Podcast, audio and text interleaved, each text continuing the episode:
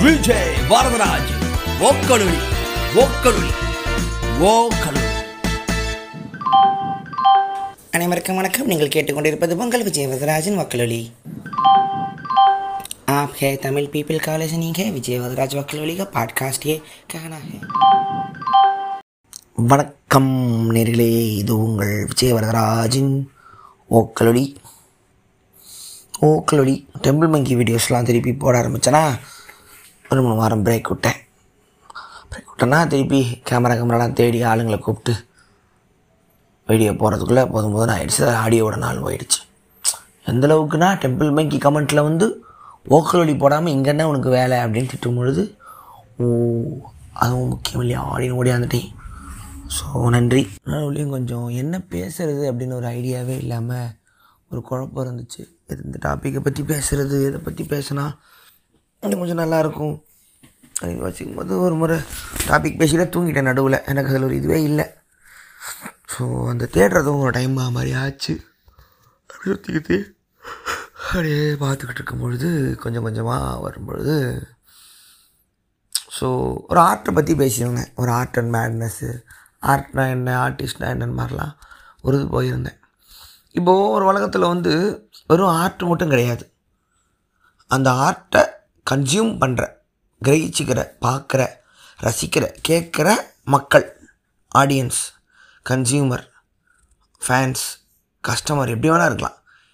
மக்கள் இந்த பக்கம் இருக்கிறவங்க இருக்கிறனால தான் ஒரு கலைஞன் இருக்கான். ஒரு கலையை வந்து பார்க்குறவங்க கிரகிச்சுக்கிறவங்க உள்ளே வாங்கிக்கிறவங்க அதை யோசிக்கிறவங்க அதை ஆராயிறவங்க அதை ரசிக்கிறவங்க அவங்களாம் இருக்கிறதுனால தான் ஒரு கலையே இருக்குது ஸோ மக்கள் இல்லைன்னா கலை எது கலைஞர்கள் எது அதை நம்புகிறவன் நான் ஆஸ்கார் வைல்டு வந்து சொல்லியிருப்பேன் எனக்கு வந்து மக்கள் தேவையில்லை. கலை for Kalai sake art for art sake அப்படிம்பாங்க. அதை நம்பாதவன் நான். மக்களுக்கு போய் சேராதது கலை அல்ல. ஆனால் யாருக்காவது போய் சேர்ந்துடும் அதுவும் ஒன்று இருக்குது எல்லாருக்குமே போய் சேர்ந்துற ஒரு பொதுவான கலை மேலேயும் நம்பிக்கை இல்லாதவன். ஜனரஞ்சகம் பொது வெளியில் அப்படிங்கிற வார்த்தையெல்லாம் அதை பற்றி வருவோம். ஸோ இந்த கலை படைக்காமல் கலையை ரசிக்கிறாங்கல்ல அவங்கள பற்றிலாம் இந்த பாட்காஸ்ட்டில் பார்க்கலாம். The audience the fans the consumers so நானும் அதில் ஒருத்தன் தான். ஸோ நான் ஒரு ஆர்ட் பண்ணுறதுனால நான் அது பண்ணாதவன் இல்லை. நான் ஒரு ஆர்ட் கன்சியூம் பண்ணுறேன் நான் ஒரு பாட்டு கேட்குறவன் நான் ஒரு படம் பார்க்குறவன் தேட்டரில் போய் படம் பார்க்குறவன் கம்ப்யூட்டரில் பார்க்குறவன் கேம் விளையாடுறவன் ஒரு ஒரு ஃபேஸ்புக்கில் வர மீமை ஷேர் பண்ணுறவங்க கூட நான் ஒரு ஆர்ட்டை கன்சியூம் பண்ணுறேன் தான் ஒரு மீமு ஒரு ஆர்ட்டு தான். என் நான் ஒரு விஷயத்தை பார்த்து நான் ரசித்து நான் மனசார அனுபவிக்கிறேன்னா நான் ஒரு நான் ஒரு கன்சியூமர் நான் ஒரு ஆடியன்ஸ் நான் ஒரு ஃபேன் அதில் சில பேரை பிடிச்சி போயிடும் அதை வந்து நான் ஃபேன் ஆகிடுவேன் அவங்க மனசில் நினச்சிப்பேன். அவங்கள பற்றி ஃபேண்டசைஸ் பண்ணுவேன். அவங்களோட அவங்க அவங்களுக்கு ஒரு முக்கியமான இடம் என் மனசில் கொடுப்பேன். ஒரு கலை படைக்கக்கூடிய ஒரு மனிதனுக்கு. இது வந்து காலங்காலமாக போயிட்டு இருக்குது இந்த நார்மலாக ஒரு கலை படைக்கும் பொழுது ஒரு ஆர்ட் க்ரியேட் பண்ணும்போது முதல்ல ஒரு ஆர்டிஸ்ட் என்ன யோசிப்பான்னா முதல்ல அவனுக்கு ஃப்ரம் அவுட் ஆஃப் தின் ஏர்லேருந்து ஒரு ஐடியா வந்து மண்டக்குள்ளே விழும். ரோட்டில் போயிட்டுருப்பான் திடீர்னு ஸ்ட்ரைக் ஆகும். படிச்சுக்கிட்டு இருப்பான் திடீர்னு ஸ்ட்ரைக் ஆகும். தூங்கிட்டு இருப்பான் திடீர்னு கனவுல வரும். இந்த திடீர்னு ஸ்ட்ரைக் ஆகிறது தான் ஒரு ஐடியாஸுங்கிறது ஐடியா ஸ்பேஸ்ன்னு சொல்கிற ஆலன் மூர். அது ஒரு உலகத்தில் அது வாழ்ந்துக்கிட்டு இருக்கும். நம்ம தேடி போய் அதை வலை போட்டு மீன் பிடிக்கிற மாதிரி பிடிக்கணும் நம்ம டேவிட் லிஞ்ச் ஸோ ஐடியா அப்படி வரும். அந்த ஒரு ஐடியா வந்ததுக்கப்புறம் ஒரு கலைஞர் என்ன பைத்தியகாரத்தனமாக அதை படைக்கிறதுக்கூடிய ஒரு விஷயத்துக்கு இறங்குவான். இறங்கும் பொழுது அந்த ஒரு அப்ட்ராக்ட் உலகத்திலேருந்து நிஜ உலகத்துக்கு அந்த வார்த்தைகளாகவோ ஒரு பெயிண்டிங்காகவோ ஒரு நிறமாகவோ ஒரு கவிதையாகவோ ஒரு கதையாகவோ திரைக்கதையாகவோ படமாகவோ இசையாகவோ படைக்கப்படும் பொழுது அப்போ தான் அவன் மனசில் இதை பார்க்கக்கூடியவங்களுக்கும் போய் சேரிய வேண்டிய வகையில் தன்னுடைய டூல்களை பயன்படுத்துவான். இதுதான் கலையோட ஒரு ஃபார்மெட் ஒரு கவிஞன் இருக்கான் ஒரு வெள்ளை பேப்பர் ஒரு பேனா. திடீர்னு ஒரு பாட்டு தோணுது அடி மனசுலும் தோணுது வார்த்தைகளை போடுறான் எழுதும் பொழுது இது அவங்களுக்கும் இது இந்த பேப்பர் எவனுக்காக ஒருத்தனுக்கு கிடச்சிட்டா கூட இது புக்காக வரட்டி கூட யார் கையிலையாவது கசங்கின பேப்பரை கிடச்சா கூட அதை பார்த்து அவன் கண்ணில் ஒரு தண்ணி வரணும். அந்த ஒரு கோல் அது இருந்தால் மட்டுமே அது கலை. இல்லைனாலும் கலைங்கிற ஆன்டி ஆர்ட் அந்த மேட்டர்லாம் வருவோம். ஸோ கலையோட பேசிக் இது தான் நான் ஒன்று பண்ணுறேன் நான் அனுபவித்ததை நீ அனுபவிக்க வேண்டும். அதுக்கு நடுவில் நான் உனக்கு எனக்குமான பாலம் தான் இந்த ஹார்ட் இந்த கலை. ஸோ ஒரு ஒரு பாட்டு கேட்குறீங்க அந்த பாட்டு கேட்கும் பொழுது உங்களோட மனசில் பழைய ஞாபகமோ கூஸ்பம்போ முடி தூக்குறதோ கண்ணீரோ சிரிப்போ வருதுன்னா இது அவங்களுக்கு வரும் அப்படிங்கிற ஒரு கான்ஷியஸ் டிசிஷனில் தான் அங்கே ஒரு கலை படைக்கப்படுகிறது. ஒரு மியூசிஷியன் வந்து கம்போஸ் பண்ணும்போதே இந்த இடத்துல பாரு ஃபீல் பண்ணுவாங்க. இந்த இடத்துல அவங்களுக்கு ஒரு வேறு ஒரு ஃபீல் இருக்கணும். இந்த இடத்துல ஞாபகம் வரணுங்கிற ஒரு கான்ஷியஸ் இல்லாமல் எந்த கலையும் படைக்கப்படுவதில்லை. ஒரு கலைஞன் அந்த பக்கம் இருக்கிற ஒரு மக்களை நம்பி தான் தன்னோட படைப்பை படைக்கிறான். ஸோ ஒரு அது ஒரு கான்ஷியஸாக பண்ணுற ஒரு டிசிஷன் தான். அவங்க மனசில் வரணும். அடுத்தது இன்னும் கொஞ்சம் குரூஷியலானது அந்த படைக்கப்பட்டது அவங்களுக்கு போய் சேர்ந்துச்சா அப்படிங்கிற ஒரு கேள்வி இருக்குது இங்கே தான் ஒரு குழப்பம். இங்கே தான் மிகப்பெரிய ஒரு குழப்பம் ஒன்று இருக்குது அப்புறம் படம் எடுத்திருக்கேன். டிலே ஆகுது இல்லை ரைட்டு அதெல்லாம் நம்ம கைமீறின கா காரணங்கள். ஆனால் இப்போ வரைக்கும் எனக்கு ஒரு பயம். ஒரு ஒரு ஒரு கான்ஷியஸாக ஒரு ஆர்ட் பண்ணவனுக்கு ஒரு பயம். இது ஓடுமா? ஓடாதா? உங்களுடைய நம்பிக்கை நீங்கள் பார்த்து சிரித்தது ஜெயிப்போங்கிற நம்பிக்கையெல்லாம் வேறு. ஓடுமா ஓடாதா? அப்படிங்கிற வார்த்தைக்கு என்ன அர்த்தம் அப்படி வரும்னா இந்த படைப்பு நான் யாருக்காக பண்ணப்பட்டனோ அவங்களுக்கு நான் நினைத்த உணர்வுகள் அவங்களுக்கு வருமா வராதா? ஒரு காமெடி படம் பண்ணுறேன் நான் ஒன்று எழுதுகிறேன் ஜோக் நினைக்கிறேன். அங்கே சிரிக்கலை. அப்போ என்ன அர்த்தம்? அது அங்கே வேலை செய்யலை. சிரிச்சிட்டாங்க. வேலை செய்யுது. இந்த செய்யுமா? செய்யலையா? அதை பொறுத்து தான் ஒரு கலையின் வெற்றி. அது எப்படி? அதெல்லாம் இல்லை. அவங்க அப்படி தான் முட்டா போயிடுங்க நம்ம தான் அவங்களுக்கு தேவையான கலையை தரணும் அப்படிங்கிறது அடுத்த கட்டம். அது வருவோம். ஆனால் பொதுவாக தொண்ணூறு சதவீதம் கலைஞர்களுக்கு அது வேலை செய்யணுங்கிறது எதிர்பார்ப்பாங்க. நான் ஒரு விஷயத்தை காட்டுறேன். நான் எழுதுனது பாருங்கன்னா சிரிச்சிட்டான்னா சிரிக்க வைக்கிறதுக்காக மட்டுமே அது எழுதப்பட்டது. அது வரலன்னு வச்சுக்கோங்க. இல்லை நீங்கள் வந்து இப்படி சிரிக்கணும். இதை இப்படி கவனிச்சுக்கணும். உங்களுக்கு அதுக்குரிய ரசனை இல்லை அப்படிங்கிறதெல்லாம் ஓலு. உங்களுக்கு அதற்கான டேஸ்ட் இல்லை அப்படிங்கிறதே மிகப்பெரிய ஒரு class division race division caste டிவிஷனில் வரக்கூடிய ஒரு கலை வடிவத்தோட அரசியல். அதுக்குள்ளே போகல எந்த ஒரு கலைக்கும் நீங்கள் கிரகிச்சிக்கிறதுக்கு உங்களுக்கு ஒரு ஸ்பெஷல் நாலேஜு தேவை அப்படிங்கிறவன செருப்பால் அடிங்க அப்படி ஒன்றுமே இல்லை. ஒரு இசையை கேட்டு நீங்கள் கண்ணு கிளம்புனா உங்களுக்கு கர்நாடக சங்கீதமோ இந்துஸ்தானியோ தெரிய வேண்டிய தேவையே இல்லை. இசை வேலை செய்யும். ஒரு கவிதை வேலை செய்யும். ஒரு படம் வேலை செய்யும். ஒரு பெயிண்டிங் வேலை செய்யும். வேலை செய்யணும். இல்லை இல்லை இது இப்படி தான் புரிந்து கொள்ளப்பட வேண்டும் அப்படின்னு சொல்கிறது ஒரு கலை ஆகாது ஆனால் அதுக்கும் வரலாறு கலைக்கு ஒரு இடம் கொடுத்தாங்க. அப்ட்ராக்ட் ஆர்ட்டு போஸ்ட் மாடர்னிசம் வருது மாடர்ன் ஆர்ட் வருது அது அது அது வரும் அது வருவோம் அது ஏன் அப்படி ஆச்சுன்னு வருவோம். இது நீங்கள் புரிஞ்சுக்கிறது உங்களுக்கு ஒரு மனநிலை வேணும்னு கலை எப்படி மாறிச்சுங்கிறதுக்கும் வருவோம். ஸோ இந்த ஒரு பயம் எனக்கு இருந்துக்கிட்டே இருக்கும். திடீர்னு ஃபோன் பண்ணுவேன். டேய் இது மாதிரி பசங்களா மாதிரி நான் படம் ஓடிடுமாடா. ஓடிடும்னே. ஏன்னா எனக்கு ரெண்டு சாய்ஸ் தான் இருக்குது ஒன்று அது வேலை செய்யுமா? வேலை செய்யாது. கடைசி வரைக்கும் கிளாப் அடிச்சிட்டாங்கன்னா வேலை செஞ்சிருச்சு. கிளாப் அடிக்கலைன்னா வேலை செய்யலை. அவ்வளோதான் இது வேலை செஞ்சே ஆகணுமா? இப்போ இங்கேருந்து பக்கத்து தெருக்கின வண்டியில் போகணும்னா வண்டி ஓட்டியே ஆகணும். அந்த ஒரு ரூல் போனால் காரங்கண்ணா வரும். டிஃபைன்டு கோல் இங்கேருந்து பந்தை தூக்கி அந்த பக்கத்தில் போகிற மேலே அடிக்கிறேன்னா நோக்கி வீசலைன்னா அது ஆட்டோமேட்டிக்காக போயிடும். ஆனால் ஒரு கலையோ கலையோட ஒரு பாதிப்போ ஒரு கலைஞன் நினச்சதை தாண்டி அது ஒரு விதிக்குள்ளே மாட்டிக்கிட்டு இருக்கும். நடக்கலாம் நடக்காமையும் போகலாம். சில விஷயம் ரொம்ப லேட்டாக நடக்கலாம். சில கலைப்படைப்புகள் வரும்பொழுது அது வேலை செய்யாது. பல வருடங்களுக்கு அடுத்து மிகப்பெரிய ஜீனியஸாக அந்த கலைஞர் கொண்டாடப்படலாம். அவ்வளோதான் வேன்கோக்கு வரேன் திருப்பி. வேன்கோ வரையும் பொழுது அந்த பெயிண்டிங் யாருமே வாங்கலை. ஏன் அப்போது அப்போது இருக்கிறவங்களுக்கு அசிங்கமாக தெரிஞ்ச பெயிண்டிங் இப்போயும் அழகாக தெரியுதுனாலும் அதுக்கு அர்த்தம் தெரியலை. அப்போது வேன்கோ புரியலையா? இப்போ இருக்கிற மக்களுக்கு புரியுதா? ஒருவேளை ஃபேமஸாக இருக்கிறதுனால தான் நமக்கு வேன்கோ புரியுதா? புரியணும்னு ஒரு கம்பல்ஷனாக அது வருவோம். டேஸ்ட் கம்பல்ஷனுக்குள்ளே பொறுமையாக வரும் ஸோ சில ஆர்ட்டெல்லாம் வந்து அதற்குரிய காலகட்டத்தில் வேலை பார்த்துருக்காது. ஸோ உடனே வேலை செய்யணுங்கிறது இல்லை. ஆனால் இது செஞ்சிடும் வேலை செய்யும் அப்படிங்கிறத ஒரு கலைஞனால் கன்ஃபார்மாக சொல்ல முடியாது. ஏன்னா இந்த பக்கம் அதை கிரகிச்சுக்கிற மக்கள்கிட்ட அது வேலை செய்கிறதுக்கு அந்த மக்கள் வாழும் கால சூழ்நிலை அது ஏற்படுத்துகிற பாதிப்பு அது எழுப்புகிற கேள்விகள் எல்லாமே எப்படி வேலை செய்யுதுங்கிறத பொறுத்து தான் அதனுடைய உடனடி ரியாக்ஷன் ஏன் உடனடினா ஒரு கலைக்கான பதில் வந்தே தீரும். அது ஆயிரம் வருஷம் கழித்து கூட வரலாம். உடனே வரணுங்கிறது அவசியம் இல்லை. இந்த இடத்துல ஒரு கலைஞன் வந்து வரலை அப்படின்னா உடஞ்சிடுவான். ஐயோ தப்பு பண்ணிட்டோமோ? சரியா இல்லையோ? நமக்கு பண்ண தெரியலையோ? அப்படிங்கிற ஒரு குழப்பம் வர்றது நியாயம். ஏன்னா அவன் வாழ்ந்த காலத்தில் அதற்கான பதில் வந்தால் தான் அவன் கலைஞனாக இந்த உலகத்தில் அங்கீகரிக்கப்படுவான் அதுக்கான வருமானம் வரும் அடுத்த வேலை பார்க்க முடியும். அவனால் ஒரு கலைஞனாக தன்னை சொல்லிக்கவே முடியும். இப்போ வேன்கோ கிட்டே போய் நீ பரவாயில்ல வேன்கோ இப்போ நீ செத்து போயிடு. ஐநூறு வருஷம் கழிச்சு உன் பெயிண்டிங் பயங்கரமாக விற்கும்னு அவர் சிரிப்பார். அதனால் எனக்கு என்ன பிரயோஜனம் சொல்லுவார். என் கலை காலத்துக்கும் வாழும்னு ஒரு டைரியில் எழுதிட்டு போகலாம் சிரிப்பார். ஏன்னா நான் என் கண் கூட பார்க்க பார்க்கணும்லடா என்னோடய பெயிண்டிங்கை ஜனங்க பார்த்து கண்கலங்கிறத அவருக்கு அந்த பதில் இருக்கும். அது வந்து சில பேரோட விதி.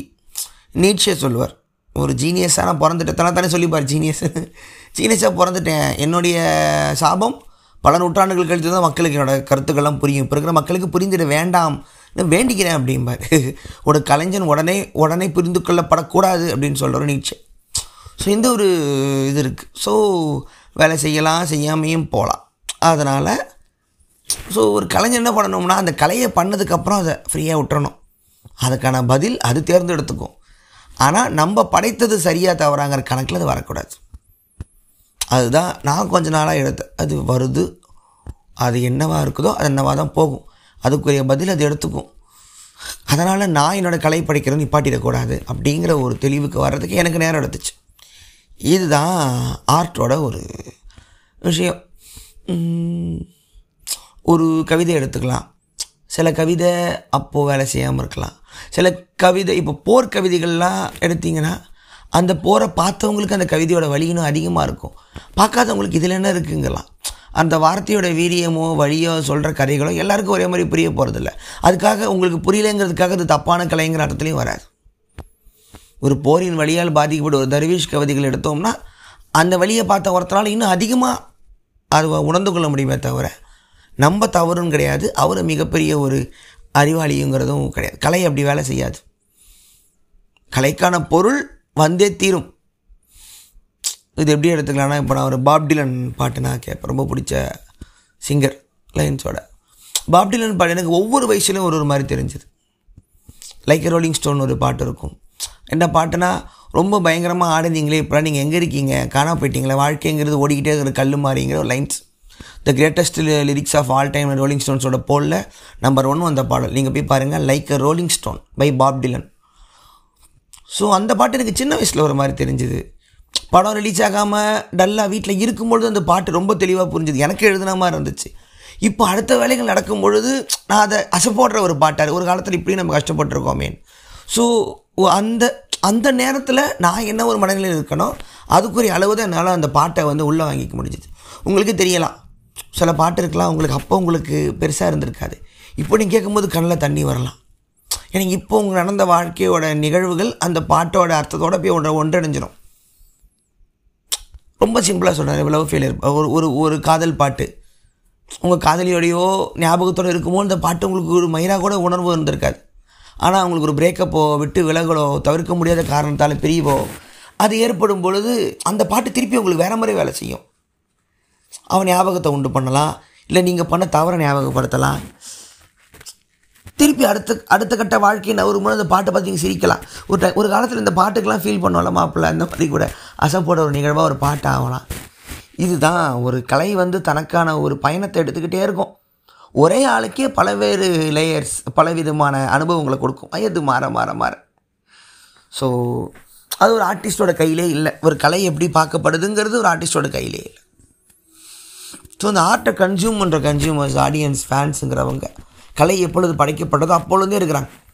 பல ஆயிரம் வருடங்களுக்கு முன்னாடி ப்ரீ ஹிஸ்டாரிக் டைமில் குகையில் வந்து காட்டு குரங்குலேருந்து மனிதனாக வந்த முதல் ஆதி வந்து லேந்தர் விளக்கு அது விறகை கொளுத்தி வச்சுக்கிட்டு அங்கே இருக்கிற ரத்தத்தாலேயோ சவுப்பு பெயிண்டாலேயோ அவங்களே மை தயாரித்து அந்த அவங்க வேட்டையாடின மேமோத்தோ புல்லோ சிங்கமோ புலியோ பெயிண்டிங்காக வரைகிறது முதல் கலை. Paleolithic art அப்படிம்பானுங்க. அதையும் பார்த்து வரைய தெரியாதவங்க அதை ஆச்சரியமாக பார்த்த அங்கேருந்து ஆரம்பிக்குது ஒரு கலைஞனும் மக்களும் அப்படிங்கிறது.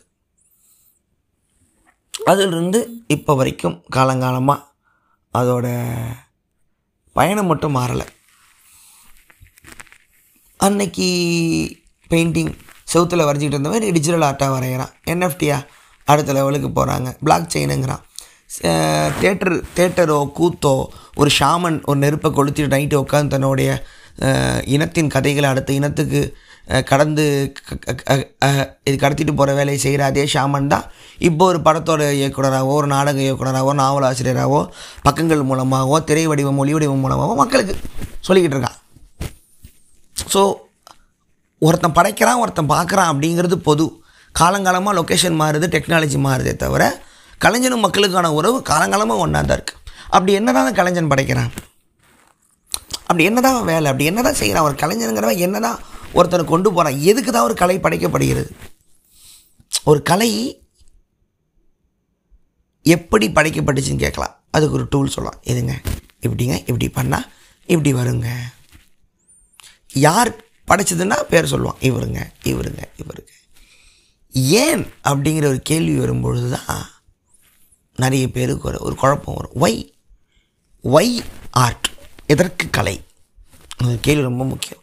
எதற்கு கலை? எதற்கு ஒரு கவிதை? எதற்கு ஒரு பெயிண்டிங் எதற்கு ஒரு சினிமா? எதற்கு ஒரு இசை? எதற்கு ஒரு பாட்டு? எதற்கு? அதை கேட்கும் பொழுது அந்த கேள்விக்கான பதில் ஒரு கலைஞனுக்கு வந்துட்டான் அடைஞ்சிட்டான்னா அவன் முழுசாயிடுறான் ஒரு இடத்துல. நிறைய பேருக்கு அந்த கேள்வி தெரியாமல் இருக்கிற செர்ச்சில் தான் பணத்துக்கு பின்னாடியோ வணிக ரீதியான ஒரு நம்ம மனசை எரிச்சிட்டு கொண்டுட்டு எதுக்கு வரோன்னு தெரியாமல் ஒரு போட்டி மனப்பான்மையில் சுற்றுற குணமே why I am making this art அப்படிங்கிற கேள்விக்கான பதில் கிடைக்காத போது தோத்துப்பிட்டோன்னு நினச்சிட்டு ஒரு குழப்பத்தில் தான் இத்தனையும் நிகழுது.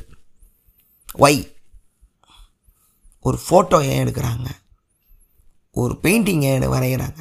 ஒருத்தர் ஏன் முதல்ல ஒரு படம் எடுக்கணும் ஒரு கதை எழுதணும் ஒரு நாவல் எழுதணும் ஒரு புக் எழுதணும் ஒரு டாக்குமெண்ட்ரி எடுக்கணும் ஒரு கூத்து நடத்தணும்? இதுதான் கேள்வி. ஒய் அப்படி என்ன தான் இருக்குது? ரொம்ப இந்த ஷாமன் ஷாமன் காலங்களில் ஷாமானிய காலங்களில் என்ன ஆகுனா ஒரு ஷாமன் தான் அதிகால ஆர்டிஸ்ட் அவர் ஒரு அலுசினேஜிக் பிளான்ஸ் எடுத்துக்கிட்டு உள்ளே இன்டேக் பண்ணிவிட்டு ட்ரீம் ட்ரான்ஸ் அப்படிங்கிற வேர்ல்டுக்குள்ளே போயிட்டு நைட்டு ஃபுல்லாக நெருப்பு முன்னாடி டான்ஸ் எல்லாம் வேகமாக ஆடி கனவு உலகத்திலேருந்து இந்த இனத்துக்கான மெசேஜை கொண்டு வருவார் அப்படிம்பாங்க. இன்னும் அஞ்சு வருஷத்தில் மழை பெய்யலாம். நீங்கள் இன்னும் கொஞ்சம் ஒழுக்கமாக இருக்கணும். அந்த காட்டுக்கு போய் அவங்கள வேட்டையாடி அவங்களுக்கு கொண்டுட்டு அந்த நிலத்தை அபகரிச்சிங்க. வரைக்கும் ஒரு ஷாமனால் சொல்ல முடியும். Message from the other world to the future generations அப்படிங்கிற வார்த்தையில் தான் ஷாமன் வரான். ஸோ ஒரு ப்ராஃபிட் மாதிரி ஒரு கலைஞனுங்கிறவன். சொல்லுதல் குறி சொல்கிற மாதிரி. நடக்கும் பார்த்துருந்துக்குங்க. ஈஸ் அ மெசஞ்சர் நார்மலாக ப்ராஃபட் கூட இல்லை மெசஞ்சர் ஒரு ஒரு டெலகிராம் மாதிரி தான் ஒரு கொரியர் மாதிரி தான். இந்த இந்த பாருங்கள் இதான் நியூஸ் அனைத்து மக்களும் வச்சுக்கிங்கன்னு ஒரு மெசஞ்சர் ஏய் போயிட்டு வா போய் என்னன்னு கேட்டு வா. அந்த அதர் வேர்ல்டுலேருந்து அனுப்பப்பட்ட ஒரு தூதுவன் தான் ஒரு ஆர்டிஸ்ட் அவனால் கட்டம் அவன் கட்டமைப்புக்குள்ளே வாழ்கிற ஒரு உலகத்தோட விதிகளை அடுத்து வர ட்ரைபுகளுக்கு அந்த விதியை ஃபாலோ பண்ணிக்கோ இதை விட்டா நீ அழிஞ்சு போயிடுவேங்கிற ஒரு வார்னிங் பேஸோடு சொல்லக்கூடியதாக ஆதி காலத்தில் இருந்திருக்கணும். ஒரு காட்டில் இருக்காங்க ஒரு காட்டுவாசிங்க இருக்கிறாங்க அவங்க தாத்தாங்க இருக்கிறாங்க மூதாதையர்கள்லாம் ஒரு பார்டரை செட் பண்ணி வேட்டையாடி சுற்றி சிங்கமோ புலியோ எப்போ ஒரு எல்லாத்துக்கும் டேட்டாவும் இருக்கும். அது ஒரு ஷாமன் வந்து அடுத்த ஒரு சின்ன பசங்களுக்கு நைட்டு உட்காந்து பீச் ஓரமாக நெருப்பு முடி கதை சொல்லுவாங்க. பாரு குழந்தைங்களா இங்கே பாரு சின்ன பசங்களா உங்களுக்கும் எங்கள் வயசு வரும். நீங்களும் போருக்கு போகணும் நீங்களும் வேட்டையாடணும் புரிஞ்சுக்கோ. இந்த நேரத்தில் போ இந்த மிருகத்தை வேட்டையாடி இந்த மிருகத்தை இப்படி கோவப்படுத்தாத. உன்னோட மனைவியை ஒழுங்காக பார்த்துக்கோ அவளை மரியாதை நடத்து உனக்கு சமமாக நடத்து வேட்டையாடு கவனமாயிரு உயிரோட வா. இந்த இந்த எதிரியை பார்த்த உடனே வெட்டிடு அவன் தலையை எடுத்து கடவுளுக்கு பலி கொடு அவனை விடாத எரிச்சு கொள்ளுன்னு வரைக்கும் தர்மம் அதர்மம்லாம் அப்போ கிடையாது. தன்னுடைய நிலத்தை சர்வை பண்ணிக்கிறதுக்கான ஒரு பேசிக் இன்ஸ்டிங்ஸ்ட்டை மட்டும் அந்த சந்திரியர்களுக்கு தர்றவன் ஒரு ஷாமன் அந்த ஒரு பணியை தான் ஒரு ஆர்டிஸ்ட் இப்போ வரைக்கும் பண்ணிக்கிட்டு இருக்கணும். இருப்போம் இருக்கிறோமா? அப்படிங்கிறது எனக்கு தெரியல. இதுதான் இருந்துச்சு. இந்த ஷாமன் ட்ரைபிள்லேருந்து அப்படியே ஃபியூடலிசம் வருது ராஜாக்கள் காலம் வராங்க. இவங்க அப்படி கவிஞர்களா பாடுகளா பார்டு புலவர்களா ராஜாவுக்கு வந்து அறிவுரை சொல்கிற ஒரு ஆளுங்களாக வராங்க. அப்படியே அரசவை கலை கவிஞர்களாக வராங்க. அரசவை கோமாளியாக வராங்க அரசவை இசைக்கலைஞர்களாக வராங்கன்னு ராஜா கூடவே ராஜாவுக்கு வந்து கெட்டது நல்லது எடுத்து சொல்கிற ஒரு இதுவாக ஒரு கலைஞனை கொண்டு வரா. கொஞ்சம் அவனோட படிநிலை இறங்கத்தான் செய்யுது. இப்போது அடுத்த லெவல் என்ன பண்ணுறான் ராஜாவை கேட்டன் நீ என்ன பண்ணுற இந்த பொற்காசு வச்சுக்கோ. இன்னும் கொஞ்சம் பயங்கரமாக பாடு.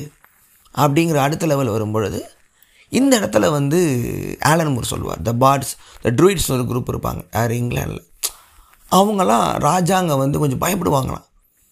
இந்த பார்ட்ஸ் பிஏஆர்டி அவங்க வந்து தபகப்பாக பாட்டு பாடிட்டான் அப்படின்னா காலத்துக்கும் நான் பண்ண போகிறோம் நான் கொன்ன கொலைகளும் ஞாபகம் வராது. இவன் பாட அந்த பாட்டு தான் என்னோடய மெமரின்னு சொல்லி இவங்களை ஒழுங்காக பார்த்துக்கணும் அப்படிங்கிற ஒரு பயம் இருக்கிற மாதிரி ஒரு பார்டு வந்து கோவத்தில் சபிச்சுட்டானா ஒரு ராஜாவோட ஒரு அரசாங்கமே முடிஞ்சிருங்கிற மாதிரி ஒரு பயமான ஒரு ஸ்பிரிச்சுவல் லெவலில் இருந்திருக்கிறாங்க. ஆலம் வந்து அக்கல்ட்டு வழி மேஜிக் வழி ஆர்ட்டை நம்புகிற ஒரு ஆள் அப்படின்னு மாதிரி நம்ம ஸோ இங்கேருந்து தான் அதுக்கப்புறம் இண்டஸ்ட்ரியலேஷன் வருது.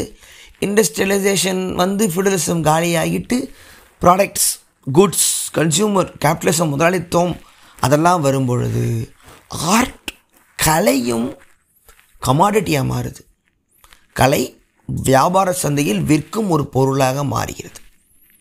அங்கே தான் ட்விஸ்ட் ஒன்ஸ் இந்த இண்டஸ்ட்ரியல் ரெவல்யூஷன் ஃபேக்ட்ரிகள் முதலா மு- முதல் முதலாளி தொழிலாளி வந்த உடனே மக்கள் விவசாயம் மட்டுமே செஞ்சுக்கிட்டு இருந்த மக்கள் எல்லாம் நகரங்கிற ஒரு நிலப்பரப்பை உருவாக்கிக்கிட்டு உள்ளே வந்து ஃபேக்ட்ரிக்குள்ளே வந்து காலையில் ஒம்பது டு ஆறு. ஒம்பது டு ஆறுலாம் லேட்டாக வந்துச்சு. அதெல்லாம் பல போராட்டத்துக்கப்புறம் மார்க்ஸ் கம்யூனிசம் யூனியன் எல்லாம் வந்ததுக்கப்புறம் ஆணுச்சு. அதுக்கு முன்னாடி வரைக்கும் அடித்து நவுத்துவாங்க ஒரு எலும்பு உருக்கி உயிர் போகிற வரைக்கும் வேலை செய்யணும். அப்படி இருந்த ஒரு நேர காலத்தில் மக்கள் வந்து தொடர்ந்து வேலை தன்னோட இயற்கையோடு ஒன்றி வாழ்ந்த அந்த கிராம வாழ்க்கை அப்படிங்கிறது முடிஞ்சு நகரங்கிறது உருவாகி தொடர்ந்து வேலைன்னு வரும்பொழுது எங்களுக்கு ஓய்வு வேணும்னு கேட்டு சண்டை போட்டு ஒரு நாள் ஓய்வு ஞாயிற்றுக்கிழமை அந்த மாதிரிலாம். ஸோ ஓய்வு அப்படிங்கிறதே சன்மானம் மாதிரி ஆயிடுச்சு. ஆரம்பத்தில் தற்காத்துக்கிறதுக்காக வாழ்ந்துக்கிட்டு இருந்த மனுஷன் ஒரு பாதுகாப்பாளன் வந்ததுக்கப்புறம் மதங்கள் கடவுள் கோயில் ஃபங்க்ஷன் எல்லாம் அவனோட ஃபன் மொமெண்ட்டாக இருந்துச்சு. இப்போ வேலை 90% பர்சன்ட் எடுத்துக்கிச்சு. ஓய்வுங்கிறது ஒரு பத்து சதவீதம் மாதிரி ஆகும்போது தான் ஞாயிற்றுக்கிழமை சனி ஞாயிறுங்கிற மாதிரி வீக்கெண்ட் இப்போ பேசுகிற எல்லாமே திங்கள் முதல் வெள்ளி வரை அடித்து துவைத்து வாழ்ந்து சனி ஞாயிறு இரவு மது அருந்தி பப்பில் டான்ஸ் ஆடி கடிச்சிட்டு சண்டே நைட்டும் கோத்தா திருப்பி திங்கக்கிழமையான்னு எந்திரிச்சு காலையில் கடுப்பாக கிளம்புற அந்த இரண்டு நாட்கள் எல்லாம் போராடி வாங்கின ஒரு ஓய்வு. அப்படி இருக்கும் பொழுது தான் லெஷர் அப்படிங்கிற வார்த்தை வருது லெஷர் லெஷர் அப்படின்னா ஓய்வு. அந்த லெஷரில் என்ன பண்ணலாம்? கடற்கரைக்கு போகலாம் விளையாடலாம் குடும்பத்தோட வெளியில் போகலாம் தூங்கலாம். அப்படி இருக்கும் பொழுது தான் ஆர்ட்டையும் கன்சியூம் பண்ணலாம் அப்படிங்கிற விஷயம் வருது. ஒரு கடவுள் ஒரு ப்ராஃபட்டாக இருந்து தன்னுடைய ட்ரைபல் சமூகத்துக்கு அடுத்த கட்ட விஷயத்தை சொன்ன ஒரு கலைஞன் சனி ஞாயிறு ஓய்வெடுக்கும் மக்களுக்கு லெஷராக வர ஆரம்பிக்கிறான். ஒரு ஒரு ஓய்வு தரக்கூடிய ஒரு ஆளாக மட்டும்தான். ஒரு உண்மையை உறக்க சொல்லக்கூடிய ஒரு ப்ராஃபிட்டுங்க நிலையிலேருந்து இறக் இறக்கப்படுகிறாங்கிறது கிடையாது. உலகமே அப்படி தான் மாறுது. ஸோ அப்போது அந்த ஓய்வு நேரத்தில் மட்டும் வர கலை வந்து தலையை கோதி விடணும் சிரிக்க வைக்கணும் எந்த எதிர்த்து கேள்வியும் கேட்கக்கூடாது. அவங்களுக்கு உண்மையை சொல்லக்கூடாது துன்பத்தோட உண்மையை சொல்லக்கூடாது. அந்த ரெண்டு நாட்கள் அவங்க தூங்க வச்சு திருப்பி திங்கக்கிழமை தலையை கூட ஆடை கசாப்பு கடைக்கு அனுப்பி வைக்கிற மாதிரி அனுப்புகிற ஒரு ஒர்க்கில் தான் லெஷருங்கிற வகையில் கலை வருது. அப்போ தான் இந்த வார பத்திரிக்கை பேப்பரு சின்ன சின்ன நாவலுங்கள்லேருந்து படிக்க ஆரம்பிக்கிறாங்க. முதலாளி கும்பல் படிக்க ஆரம்பிக்கும் போது தான் கேபிட்டல் ஸ்ட்ரக்சர் வரைக்கும் போது தான் பணக்கார ஆண்டிங்களாம் உட்காந்துக்கிட்டு இங்கிலீஷை நாவல்லாம் எழுத ஆரம்பிக்குது. நிறைய இந்த பழைய இங்கிலீஷ் படம்லாம் பார்த்தீங்கன்னா பெரிய பேலஸ் மாதிரி ஒரு ஜமீன் பங்களா இருக்கும். அந்த ஆன்டிங்கெலாம் பெரிய கவுன் போட்டு ஜன்னலை பார்த்துக்கிட்டே இருக்கும். அது எல்லாமே லிட்ரேச்சர் அதிகமாக கற்றுக்கிட்ட மிடில் கிளாஸ் பூர்ஷுவா சக்திகளோட ஆன்டிகளோட எழுதப்பட்ட கதைகள். மேடம் போவரி ஃப்ளாபர்ட் இதெல்லாம் வந்து ஒரு கல்யாணம் ஆயிட்டு வீட்டில் போர் அடிச்சுக்கிட்டு இருக்கிற ஒரு பெண்மணியோட ஒரு கதை மாதிரி தான் அப்படி தான் வரும். அப்படியே நாலஞ்சு அக்காங்க உட்காந்துருக்கும் கவுன் போட்டுக்கிட்டு சோகமாக உட்காந்துருக்கும் அப்படியே திரும்பி திரும்பி பார்க்குங்க மெதுவாக போகும் போகிறதெல்லாம் இதெல்லாம் எவன்டா பாப்பான்னு இருக்கும் அப்போ அவங்க தான் நாவலே எழுதி படிக்கிறக்கூடிய ஒரு கல்ச்சராக உருவாகிறாங்க. அவங்களுக்கு டைம் லெஷர் டைம் அதிகமாக இருந்துச்சு. ஸோ இப்படி கலை வடிவம் வந்து சுருக்கமாக அந்த கடைசி ரெண்டு நாளுக்கு மட்டும். ஸோ அப்படி இருக்கும்பொழுது தான் உங்களுக்கு திரைப்படம் படம் அந்த ரெண்டு நாளில் காசு எவ்வளோ வேணால் செலவு பண்ணிக்கலாம் அப்படிங்கிற விஷயம் வரும்பொழுது மட்டும்தான் கலை வந்து பணமாக மாறுது கமர்ஷியல் ஆகுது. அந்த பணம் அவங்ககிட்டருந்து வாங்கிடணும் அப்படிங்கிற ஒரு நிலைக்கு தள்ளப்படும் பொழுது டெக்னாலஜி வளர்ந்து பணம் தேவைங்கிற போது கலைஞன் வரும் பொழுது இந்த கலைக்கு தேவையான பணத்தை தர தயாரிப்பாளர்கள்னு வராங்க. கலையோட அப்போ ராஜாவாக இருந்தாமே இப்போ பணம் இருக்கிற முதலாளிங்கிட்டது வர ஆரம்பிக்குது. அப்படியே போக ஆரம்பித்து இந்த படத்தை திருப்பி எடுக்கணும் அப்படிங்கிற ஒரு அழுத்தம் வருது. அதுக்கப்புறம் கலை வந்து பணத்தை திருப்பி எடுக்கக்கூடிய ஒரு முதலாளியாக அவன் உருவாக்கப்படுறான். ஸோ எங்கேருந்து வருது பாருங்கள் உண்மையாக சொல்லக்கூடிய நிலையிலிருந்து திருப்பி பணத்தை தரக்கூடிய வட்டிகாரம் வரைக்கும் ஒரு கலைஞன் இறக்கப்படுகிறான். ஸோ இப்போ கன்சியூம் பண்ணுற ஜனங்களுக்கோட நிலைமை என்னென்னா அவங்களுக்கு தேவை வந்து உண்மையை சொல்கிற கலையில் நல்லா. இந்த இப்போ நம்ம ஊரில் நம்ம அப்பா பல சினிமா போகணும்னு சொல்லுவாங்க. போனோமா ஜாலியாக ஒரு படம் பார்த்தோமா அப்படிம்பாங்க. அந்த வார்த்தையில் ஒரு பெரிய ஒரு அரசியல் ஒரு துன்பம் இருக்குது ஜாலியாக ஒரு படம். ஜாலியாக ஒரு படம் அப்படின்னா என்ன?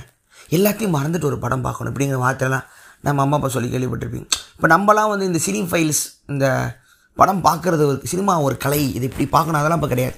அப்போல்லாம் ஜாலியாக படம் பார்க்கணும் எல்லாத்தையும் மறந்துட்டு ஒரு படம். என்ன அழுகுறான் ஒரு சந்தோஷமாக இப்படிங்கிற வார்த்தை அவங்களுக்கு என்னென்னா அந்த இரண்டு நாட்களும் அவங்களோட துன்பத்தை மறக்கக்கூடிய கலை மட்டுமே கலைன்னு மைண்டில் செட் ஆகிடுச்சு அப்போ தான் நீங்கள் சொல்கிற அந்த கமர்ஷியல் படம் கமர்ஷியல் பாட்டு இசை எல்லாமே என்னென்னா ஆல்ரெடி அரைச்ச மாவே அரைக்கிறதுங்கிறது என்னென்னா இந்த எனக்கு நீ என்ன வேணால் புதுசாலாம் கொடுக்காத. திங்கக்கிழமை காலையில் நான் போகும்போது எனக்கு இந்த ஞாயிற்றுக்கிழமை நிம்மதியாக இருந்திருக்கணும் அவ்வளோதான் அப்படிங்கிற ஒரு நிலைமைக்கு அனைத்து கலைப்படைப்பும் தள்ளப்பட்டுச்சு. சீரியஸாக கவிதை எழுதுகிறவன் காணா போனால் கோவமாக கவிதை எழுதுறவன் காணா போனால் சோகமாக புக் எழுதுகிறவன் காணா போனால் இருக்கிற துன்பத்தை மறைக்கிற ஒரு பொய்யான சந்தோஷத்தை ஃபேக் ஹாப்பினஸை கொடுக்குற ஆர்ட் ஃபார்ம்லாம் பெருசாக வருது. ஸோ மனசில் இருக்கிற குமுறலாம் ஒரு ஹீரோ காட்ட ஆரம்பிக்கிறான். ஒரு கஷ்டப்படுற ஒரு ஹீரோ பணக்கார பொண்ணை லவ் பண்ணுறான் பெண்களை எப்படி நடத்தணும்னு இங்கே பதில் சொல்கிறாங்க ஜாதி அமைப்பு சினிமாக்குள்ளே வருது பாட்டுக்குள்ளே வருது நாவல்குள்ளே வருதுன்னு அந்தந்த ஒரு அத்தாரிட்டி கண்ட்ரோல் எடுக்க ஆரம்பிக்கும் பொழுது கலை வந்து நாசமாக போகுது. ஸோ அது கன்ஜி ஆர்டிஸ்ட்டுக்கு வந்து நிலமைனா கன்சியூமர் நிலைமையை யோசிங்க. அவனுக்கு வந்து இந்த இண்டஸ்ட்ரியல் ஏஜில் வந்து குட்ஸாக கமாடிட்டியாக கலை மாறும் பொழுது அவனும் கலையை வந்து கமாடிட்டியாக வாங்கி கிரகிச்சிக்கிற நிலமை வருது. இது கூட ஆரம்பம் யாருன்னா கட்டன்பர்க். அவன் தான் அந்த பிரிண்டிங் ப்ரெஸ்ஸை கண்டுபிடிக்கிற ஒரு மகான். பிரிண்டிங் ப்ரெஸ் தான் மி உலகத்தின் மிக முக்கியமான ஒரு கண்டுபிடிப்புன்னு எவனவே நம்ப மாட்டீங்க. அனைத்து லிஸ்ட்டையும் எடுத்து போட்டு பார்த்தா எந்த ஒரு சயின்டிஸ்ட்டை கேட்டாலும் உலகத்தின் சிறந்த கண்டுபிடிப்புனா பிரிண்டிங் ப்ரெஸ் பை கடன்பர்க் சொல்லுவாங்க. யோகானஸ் கடன்பர்க் ஏன்னா பிரிண்டிங் ப்ரெஸ் வந்ததுக்கு அப்புறம் தான் புத்தகங்கள் பதிக்கப்படுது உலகம் ஃபுல்லாக படிக்க ஆரம்பித்ததுக்கு அப்புறம் தான் அறிவியலை வளருது புரட்சி வளருது ஹிஸ்ட்ரி வளருது சோஷியலிசம் கம்யூனிசம் கேபிட்டலிசம் இருக்கிற எல்லா இசமத்தோட ஆரம்பமும் புத்தகம் அப்படிங்கிற மிகப்பெரிய ஆயுதம் கையிலேருந்து வருது. மதங்களும் அதில் தான் வளருது. மதம் முதல்ல பிரிண்டிங் ப்ரெஸ் வந்ததுக்கப்புறம் அதிகமாக அடித்து விற்கப்பட்ட புக்கு வந்து பைபிள். அதுக்கப்புறம் தான் மற்ற புக்கெல்லாம் ஸோ மதங்களும் அதில் வளர ஆரம்பித்து ஹோலி புக்கிலேருந்து எல்லாமே கைப்பட புனித நூலும் அதில் தான் ப்ரெஸ்ஸுக்கு அப்புறம் தான் இன்னும் பெருசாக வர ஆரம்பிக்குது. அது வரைக்கும் மேனுஸ்கிரிப்டாக எல்லா சர்ச்சிலையும் உட்காந்துருக்கும் அதை மாங்குங்க ஸ்கிரைப்ஸ் எல்லாம் உட்காந்து எழுதுவாங்கன்னு பழைய பாட்கேஸ் சொல்லியிருப்பேன். அதெல்லாம் போய் தேடி பார்த்துக்கலாம். ஸோ புக்கு வருது. புக்கு வந்து அவன் படிக்கிற கமாடிட்டி ஆகுது. அரசியல் சார்ந்து மதங்கள் சார்ந்து இல்லாமல் நாவல் வருது. நாவல் அப்படிங்கிறது ஒரு இதை சொல்கிறேன் மிடில் கிளாஸ் குடும்ப கதை டால்ஸ்டாய் கூட அந்த மாதிரிலாம் வருது. ஒர்க்கிங் கிளாஸ் பார்த்தா தொஸ்தோஸ்கி இதெல்லாம் லேட்டர் அங்கேருந்து ஆரம்பிக்குது. படித்த மக்களுக்கு மட்டுமேனு ரொமான்ஸ்லேருந்து ஆரம்பித்து அப்புறம் புரட்சியிலேருந்து தத்துவம் வருது. தத்துவத்தை புக்கில் எழுதுகிறாங்க ரூசோ வராரு ஸ்பினோசா வராரு அப்புறம் டெஸ்கார்டஸ் வராருன்னு ரேஷனலிசம் வருது என்லைட்மெண்ட் வருது. அதுவே மாறுது. அந்த ஒரு தத்துவம் இப்போ வருது சண்டை போடுறாங்க. ஒரு புக்கை வச்சு சண்டை வருது தத்துவத்துக்கு ரீதியாக சண்டை வருது அறிவியல் வளருதுன்னு புக்கு கொண்டு போகுது. ஸோ கன்சியூம் பண்ணுறவங்க புத்தகத்தை தவிர தேட்டர் பார்க்க ஆரம்பிக்கிறாங்க. நாடகம். தேட்டர்னு பார்த்தா இங்கிலாண்டில் வந்து பார்த்தீங்கன்னா ஆயிரத்தி ஐநூறுலலாம் கோல்டன் ஏஜ் ஆஃப் தேட்டர்ம்பாங்க நம்ம தலைவர் வில்லியம் ஷேக்ஸ்பியர் எலிசபெத் ராணியோட ப்ரொடஸ்டன்ட் எலிசபெத் ராணியோட பேட்டர்னேஜில் அவங்க வருவாங்க. பென் ஜான்சன் வில்லியம் ஷேக்ஸ்பியர் அதுக்கப்புறம் நம்மளோட கிறிஸ்டோஃபர் மார்லோ ஸோ இவங்க எல்லாருமே வந்து ஜாம்பவான்கள். தேட்டர் அந்த அம்மா போனதுக்கப்புறம் ஜேம்ஸ் வராரு. அவரும் ஷேக்ஸ்பியரை வந்து பேட்டர்ன் பண்ணுறாரு கடைசி பிள்ளையெல்லாம் ஜேம்ஸ் கீழே தான் ஷேக்ஸ்பியர் எழுதுகிறாரு அப்படியே தேட்டர் வருது. தேட்டர் தேட்டர் தேட்டர்னு போனதுக்கப்புறம் தேட்டரோட ஸ்கிரிப்டெல்லாம் தனியாக தேட்டர் புக்ஸ் பிளேஸ்ன்னு தனியாக வர ஆரம்பிக்குது. புக் இருக்குது தேட்டர் இருக்குது அதை விட்டால் அனிமல்ஸ் மிருகங்களை வச்சுருக்க கேளிக்கை கொத்து அப்படி வருது ரெஸ்லிங் வருது சண்டை போடுறது ஸ்போர்ட்ஸ் வருது. ராஜாக்கள் மட்டுமே ஆடப்பட்ட கேமெல்லாம் இருந்து மக்களுக்கு ஆடப்படுற கேம்னு பிரிய ஆரம்பிக்குது. கிளாஸ் டிவிஷன்னு அவங்க அப்படி தான் ஒரு ஆர்ட்டை கிரகிச்சு ஆரம்பிக்கும் பொழுதுலாம் இந்த பெயிண்டிங் அப்படிங்கிற மேட்டர்லாம் இவங்க நம்ம கண்ணுக்கே வரல. அது எல்லாமே முக்கியமான கலைஞர்களால் பேட்டர்னங்களால் செலவு செய்யப்பட்டு இருக்கிற இடத்துல போய் உட்காருது. நீங்கள் இவ்வளவு நடந்தும் சைடில் பார்த்தீங்கன்னா டாவின்சி மொனலிசா வரைவார். சிஸ்டன் சாப்பலில் ஆண்டோனியோனி மைக்கேலஞ்சலோ வரைவார். இந்த பக்கம் நம்ம இவர் ரெம்பிரான்ட்டு வரைவார். க்ரீக் கிளாசிக்கல் பெயிண்டிங்லேருந்து எல்லாருமே அந்த வத வத வதன்னு அந்த நேஷன்ஸ்லேருந்து கிளியர்லி டெபிக்ஷன் ஆஃப் ஹியூமன் பாடியிலிருந்து அதுக்கப்புறம் மாடர்ன் ஆர்ட்டுக்கு உலக போகிறதுக்கு அப்புறம் வருது. ஆனால் அதுக்கு முன்னாடி இருந்து சேப்பலில் ஒரு பெயிண்ட் அந்த பெயிண்ட்டை பார்க்குறதுக்கு கோயில் மாதிரி மக்கள் சென்று பார்க்குற மாதிரி ஒரு எலைட் ஐ கிளாஸ் பணக்காரர்கள் ராஜாவுடைய சார்புக்கு கீழே இருந்த ஒரு ஆட்களால் மட்டுமே அவங்க மட்டுமே பார்க்குற மாதிரி ஆர்ட் வந்து சில பேருக்கு போய் எல்லாருக்கும் போய் சேரலை. சில பேருக்கு மட்டும் போய் சேர்கிற மாதிரிலாம் இருக்கும் பொழுது அப்படி தான் நார்மல் மக்களுக்கு அதுக்கான ஆக்சஸ் இருக்காது. ஸோ கன்சியூம் பண்ணுறதுன்னு ஒவ்வொரு முறையும் மாறுது. அப்போது தான் அந்த பக்கம் இசை வருது. மதங்கள் சர்ச் மூலமாக இசை வளருது. க்ரீக்கோட நோட்ஸ் எல்லாம் இந்த பக்கம் வருது. அது உலகம் கல்ச்சர்லாம் கொலைட் ஆகுது. ஸோ ஜெர்மனில் வந்து ஒரு மிகப்பெரிய ஒரு அமைப்பு. ஈரோப்போட அத்தனை மற்ற மைண்டும் அங்கே வந்து அங்கேருந்து பாக்கு கிளம்புறான் பீத்தவன் கிளம்புறான் மொசார் கிளம்புறான் ஷூபே கிளம்புறான் ஷோப்பின் கிளம்புறான். ஸோ ராவல்னு அது ஒரு டெபுசிலேருந்து அப்படியே ஜான் கேஜ் வரைக்கும் ஒரு பெரிய லீனியேஜ் வந்து கிளம்புது. ஆனால் மொசாட்டோ பீத்தோவனோ சிம்பனியோ நேரில் போய் பார்க்குறதும் எல்லோரும் போய் பார்த்தாங்களான்னு எனக்கு தெரியல. ஷேக்ஸ்பியர் அப்படி இல்லை. ஷேக்ஸ்பியர் வந்து நல்லா புரிஞ்சுக்கணும். மக்களுக்கான கலைஞன். அவன் வாச்சது அவனோட பிளேஸ் எல்லாமே அவுட் சைட் ஆஃப் லண்டன் அந்த ஒரு தேம்ஸ் நதிக்கரை ஓரத்தில் அவங்களோட அந்த குளோப் அப்படிங்கிற ஒரு பில்டிங் இன்னும் இருக்குது மக்கள் எல்லாருமே வந்து பார்த்தீங்கன்னா குடிச்சிட்டு அங்கே இருக்கிற பொண்ணுங்கிட்ட ரகலை பண்ணிக்கிட்டு பேர் ஃபைட்டிங் நடக்குமா? கரடி சண்டை போயிட்டு இருக்குமா? கரண்டி சண்டை போயிட்டு இருக்கும்போது சைடில் ஷேக்ஸ்பியரோட ப்ளே இருக்கும்பாங்க. ஷேக்ஸ்பியரோட எல்லா பிளேயோட ஆரம்பமும் பயங்கரமாக சத்தமாக கத்திட்டு ஒருத்தன் உள்ளே வருவான் கோவமாக நிறைய ஆர்டிஸ்ட்லாம் அதை கேட்டு என்ன காரணம்னு விளக்கிட்டுலாம் இருந்தாங்க. தெளிவாக சொல்லியிருக்கான். அதெல்லாம் இல்லை. அந்த சவுண்டை இந்த பக்கம் டிவேட் பண்ணுறதுக்கான ட்ரிக்கு தான்.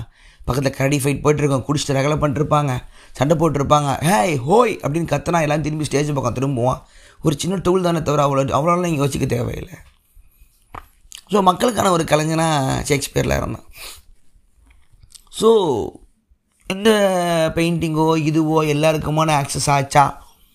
அப்படிம்போது இல்லை. அப்படிங்கிற நிலமையில வந்து போய் சேரும்போது ஆ நம்ம இசை மரபு பாக்கு பீத்தோவன்னு இந்த சிம்பனி கூட எல்லாரும் போய் பார்த்தாங்களா அப்படிங்கிறது கண்டிப்பாக இருந்திருக்காது. ஆனால் நாட்டுப்புற பாடல்கள் ஃபோக் பாடல்கள்லாம் அந்தந்த ஊரில் அந்தந்த இதில் வந்து மக்கள் வாச்சு அவங்களுக்குள்ள என்ஜாய் பண்ணிகிட்டு இருந்திருக்காங்க. அது அப்புறமா ராவல் அப்புறம் நம்ம பிராம்ஸ்னு இங்கேருந்து கொண்டு போகிறாங்க ஷோஸ்டகோவிச்னு ரஷ்யாவோட ஐரோப்பாவோட ஜெர்மனோட நாட்டுப்புற பாடல்கள்லாம் கிளாசிக்கல் சிம்பிளி கூட கலக்கிறது மெதுவாக நடக்குது. ஸோ லோ ஆர்ட் ஐ ஆர்ட்னு கூட வச்சுக்கலாம். ராஜா ராஜாங்களின் எலைட் மக்களின் கலை சாதா மக்களின் கலை. அவங்களுக்கான ஒரு ஸ்டாச்சு நமக்கான ஒரு ஸ்கல்ப்டிங் இப்படின்னு ஒவ்வொன்றா பிரிஞ்சுக்கிட்டே இருந்தது உண்மைதான். இந்த இடத்துல வந்து என்ன ஆகுது அப்படின்னா ஒரு கலையை சுற்றி ஒரு க்ளோ ஒன்று இருக்கும். என்ன சொல்கிறது இது வந்து நம்ம வில்லியம் பெஞ்சமின் ஒரு ஃபிலாசபரோட ஒரு விஷயம். ஆரா அவர் சொல்வார் ஆரா அப்படிங்கிற ஆர்ட் ஒர்க் இப்போ மொனாலிசாவோட பெயிண்டிங் எங்கே இருக்குன்னா பாரிஸோட மியூசியமில் இருக்குது அப்போது டாவின்சி வரைஞ்சாருன்னா எந்த ராஜா பேட்டர்ன் வச்சு அவர் வீட்டில் இருந்திருக்கலாம். அந்த போய் பார்க்கணும்னா நீங்கள் நேராக அந்த இடத்துக்கு போய் தான் நீங்கள் பார்க்க முடியும். அங்கே இருக்காம்ப்பா அந்த பில்டிங்கில் அந்த அரண்மனையில் வச்சுருக்காரான்ப்பா மோனாலிசான்னு. கலைக்கு ஒரு ஆறா ஒன்று சுற்றி இருக்கும். ஒரு மதிப்பு. அது திருப்பதி பெருமாளை கோயிலில் போய் நேராக பார்த்துறணும் அதுதான் அந்த ஆறா. ஸோ அது இருக்குது இப்போது உங்ககிட்ட அந்த ஆர்ட்டோட ஒரு ஃபோட்டோ காப்பி இருக்குன்னு வச்சுக்கோங்க. ஒரு ஜெராக்ஸ் காப்பி இல்லை அந்த பிரிண்ட்டை வந்து நீங்கள் நெட்டில் ஒரு முந்நூறுவாய்க்கு வாங்குறீங்க. அதுவும் இதுவும் ஒன்றா ஆனால் அந்த உணர்வை ஓரளவுக்கு உங்களால் எடுத்துக்க முடியும். ஸோ அந்த ஆறா வந்து பிரேக் ஆகுது அப்படின்னு சொல்ல வர்றார். William Benjamin. ஒரு ஆர்ட்டோட அந்த ஒரு ஆறா அந்த ஒரு அதை அடைய முடியாத இடத்துல இருக்குது அப்படிங்கிற நிலையே வந்து ஃபோட்டோ காப்பி ஃபோட்டோகிராஃபியில் வர ஆரம்பிச்சிருந்தார். இப்போ ஒரு இப்போ ஒரு ஒரு அழகான மைக்கேலாஞ்சலோ சிலை டேவிடோட சிலை இருக்குது அதை ஒரு நீங்கள் ஃபோட்டோ எடுத்துட்டீங்க அப்படின்னா அந்த நேரில் பார்க்குற உணர்வை அந்த ஃபோட்டோ கொடுத்துரும்னு மக்கள் நம்ப வைக்கும் பொழுது அந்த ஒரிஜினல் சிலையோட அந்த ஆறாங்கிறது குறைய ஆரம்பிக்குது. ஸோ மக்கள் என்ன பண்ணுறான் அந்த இவ்வளோ தூரம் போய் அந்த கலையை ரசிக்க சோம்பேறித்தனம் படுறவன் விருப்பம் இல்லாதவன் வருமானம் இல்லாதவன் எல்லாமே ஃபோட்டோ காப்பியாக தன் வீட்டை நிரப்பி அவன் ஒரு உலகத்தை உண்டு பண்ணிக்கிறான்றான். இப்போ நீங்களே வீட்டில் உங்களை சுற்றி உங்கள் செவுத்தில் ஒட்ட வச்சுக்கிட்டு டேரக்டரோட ஃபோட்டோவோ பெயிண்டிங்கோ வீட்டில் மாட்டி வச்ச அத்தனை ஆர்ட் ஒர்க்கோ என்னென்னா நேரில் போய் பார்த்து கலையை ரசிக்கணுங்கிற ஒரு நிலையில் வாழ்ந்த மக்கள் இருந்து ஏன் வீட்டுக்குள்ளேயே எனக்கான ஒரு சின்ன உலகத்தை உருவாக்கிப்பேங்கிற நிலை தான் இப்போ நம்ம பார்த்துக்கிறது. ஸோ ஒரு மனிதன் ஒரு சின்ன வேர்ல்ட் அவனோட சின்ன உலகத்துக்குள்ளே கலைப்படைப்பை வைக்க முடியுங்கிற அளவுக்கு உலகம் வர ஆரம்பித்தது ஃபோட்டோகிராஃபி வரும்பொழுது. ஸோ வில்லியம் பெஞ்சமின் தான் சொல்லுவார். ஸோ ஒரு விஷயத்தை தேடி போய் அதை வந்து அனுபவிக்கணும் அப்படிங்கிறது காணா போச்சு. இதை எங்கே பார்த்தோன்னா நம்ம வந்து மொரிஷியஸ் போயிருந்தேன்னு சொல்லி அனிமோனில் போயிடும்போது நாங்கள் ரெண்டு பேர் மட்டும் ஒரே ஒரு குறிக்கோள் வச்சுருந்தோம். எங்கேயும் போயிட்டு கடைசியாக தான் செல்ஃபி எடுக்கணும். எடுக்கக்கூடாதுன்னு நினச்சிருந்தோம்.